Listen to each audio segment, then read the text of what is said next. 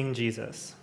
I meet Jesus everywhere, and I find him in everything in the good and the bad, in the dark and the bright. Through a dialogue today, I'm going to talk about how I came to be able to find Jesus in all things.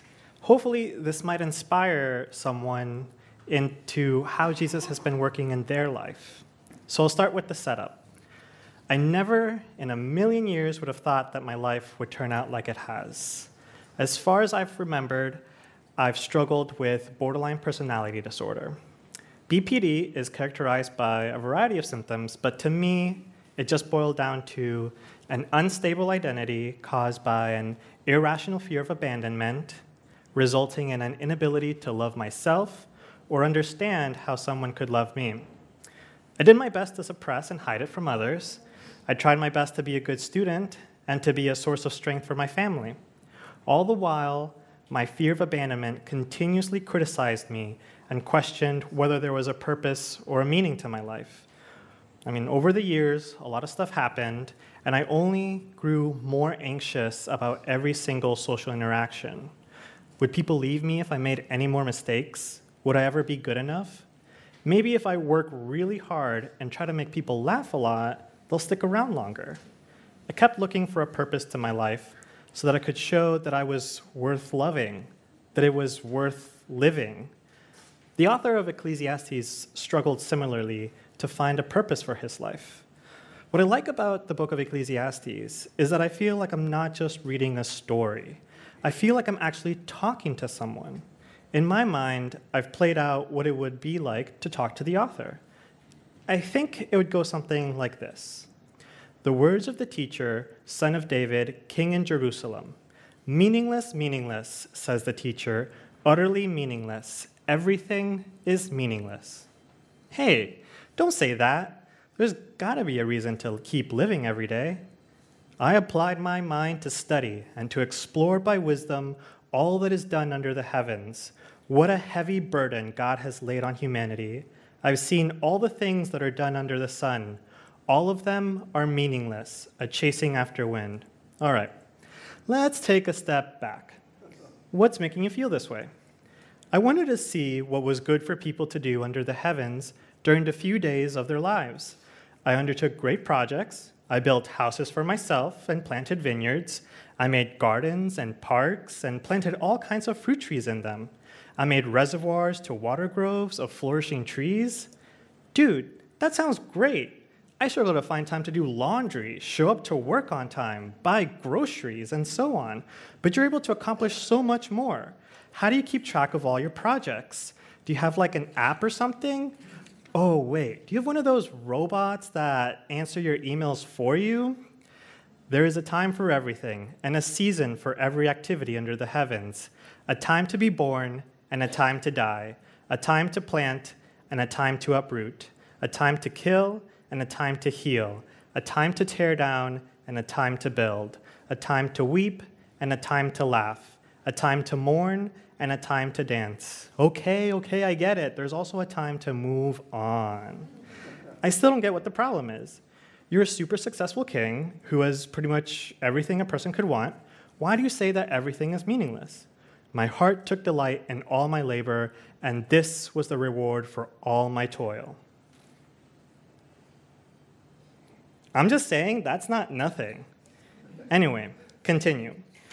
Yet when I surveyed all that my hands had done and what I had toiled to achieve, everything was meaningless, a chasing after the wind. Nothing was gained under the sun. What more can a king's successor do than what has already been done? You know, I've wondered the same. Not that I'm a king's successor, but I've spent so much of my life trying to figure out what I would amount to. Will something that I make or something that I do finally prove my reason for being? I tried and failed at so many things. Many times I would just give up because I'd start to feel so inadequate. For the things I was good at, I tried my best to form my identity around them. So for many years, I thought I wanted to be a writer and a literature professor. But in time, writing came to be just another way that I saw how pointless everything was. What about you?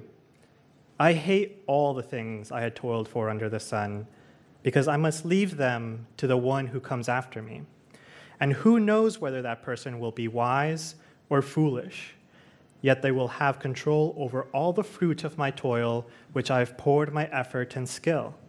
So my heart despairs over all my toilsome labor under the sun. For a person may labor with wisdom, knowledge, and skill, and then, and then they must leave all they own to another who has not toiled for it. This too is meaningless and a great misfortune. What do people get for all the toil and anxious trying with which they labor under the sun? All their days, their work is grief and pain. Even at night, their minds do not rest. This too is meaningless. Isn't that a bit too cynical, though? Shouldn't you just want to work to improve things in general so that people can enjoy the result? I mean, even if my work is ultimately meaningless, at least I try to improve things for others. Isn't that the ideal? Isn't making other people happy enough? Consider what God has made. Who can straighten what he has made crooked? When times are good, be happy. But when times are bad, consider this God has made the one as well as the other.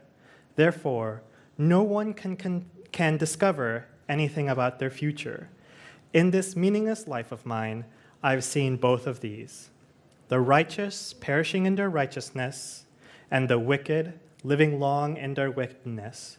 Do not be over righteous, neither be over wise. Why destroy yourself? So, what I hear you saying is that a person shouldn't obsess and overburden themselves with trying to make the world a better place because things happen according to God's will for us, even if we don't like the way things are. I've definitely struggled with this by taking on more and more responsibilities that I couldn't handle. I put a lot of pressure on myself to make things perfect, but all I did was make myself miserable. But are you saying that my actions don't matter and I should just do whatever I want? Hashtag YOLO? do not be over wicked and do not be a fool. Why die before your time? Light is sweet and it pleases the eyes to see the sun. However many years anyone may live, let them enjoy them all, but let them remember the days of darkness, for there will be many. You who are young, be happy while you are young, and let your heart give you joy in the days of your in the days of your youth. Follow the ways of your heart and whatever your eyes see. But know that for all these things God will bring you into judgment. So then, banish anxiety from your heart and cast off the troubles of your body, for youth and vigor are temporary. So then, while I should enjoy my life and do things that make me happy, I should remember that I'm accountable for my actions. However, I shouldn't approach that accountability like an impossible standard. Like you said, why destroy ourselves? In fact, a few centuries after you, Paul, a follower of Jesus, said, Therefore, there is now no condemnation for those who are in Christ, in Christ Jesus, because through Christ Jesus, the law of the Spirit who gives life has set you free from the law of sin and death. The Spirit you received does not make you slaves so that you live in fear again. Rather, the Spirit you received brought you about into a sonship, and by him we cry, Abba, Father. I try to remember this whenever I start hating on myself or feeling pathetic. What I've learned is that I can't always trust my emotions. My emotions overreact, and panic about being inadequate or underserving. And truth be told, logic doesn't help me that much either. Often I can't understand why things are the way they are. It's in those moments that I need faith, because I shouldn't even have to worry about trying to do the right thing all alone. Because the Holy Spirit is always with me, presenting me as God's child. But although the Holy Spirit is always with me, how do I know if I'm on the right track? It is good to grasp the one and not let go of the other. Whoever follows God will avoid all extremes. Wisdom makes one person more powerful than ten rulers in a city. Indeed, there is no one on earth who is righteous, no one who does what is right and never sins. So, as long as I, one, follow God as my child, two, try to be wise about my actions, and three, not set myself up with impossible standards, I should be okay? I still don't know what the point is to all of this. As everyone comes, so they depart. And what do they gain? Since they toil for the wind. All their days they eat in darkness, with great frustration, affliction, and anger. This is what I have observed to be good that it is appropriate for a person to eat, to drink, and to find satisfaction in their toilsome labor under the sun during the few days of life God has given them. For this is their lot. Moreover, when God gives someone wealth and possessions and the ability to enjoy them, to accept their lot and be happy in their toil, this is a gift of God. They seldom reflect on the days of their life because God keeps them occupied with gladness of heart. You're right. I used to think that I would only be truly alive when I was either realizing my true calling or accomplishing something majestic and amazing or creating a legacy of some sort. But lately, I've just found happiness in the simple things. When I get around to it, and although I'm not a fan of it, I do find some peace in washing the dishes. It's not fun, but it does make me a little happy to know that those dishes will now be clean for my wife and me to use next time we eat together. Or sometimes, when I'm feeling disheartened, I treat myself to a snack catch up on a show or a comic, or just listen to music. It doesn't make the pain go away, but I can start to tolerate it a little better. And then I just get a little spark of joy in that slowly the pain is becoming easier to bear, and that there exists beauty in the world to help with that pain. And when that pain is becoming more tolerable, that's when I know that Jesus is with me. So I get that we're to find satisfaction in these small daily things, but what should I be doing? Ship your grain across the sea. After many days, you may receive a return. Invest in seven ventures, yes, and eight. You do not know what disaster may come upon the land. If clouds are full of water, they pour rain on the earth. Whether a tree falls to the south or to the north, in the place where it falls, there it will lie. Whoever watches the wind will not plant. Whoever looks at the clouds will not reap.